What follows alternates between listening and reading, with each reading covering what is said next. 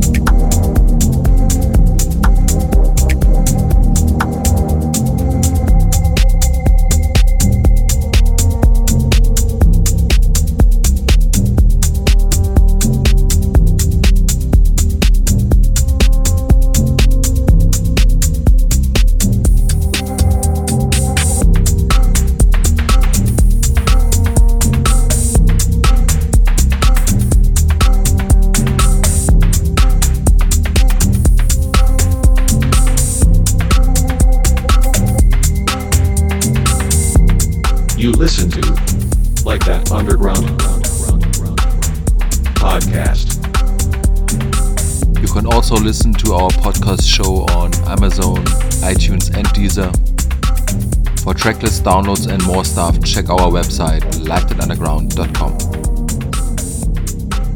And that's it for this week. Thanks for listening. Thanks to Helmut Dubnitzky for this mix. We're here next week. My name is Mikesh. Stay tuned. Bye bye.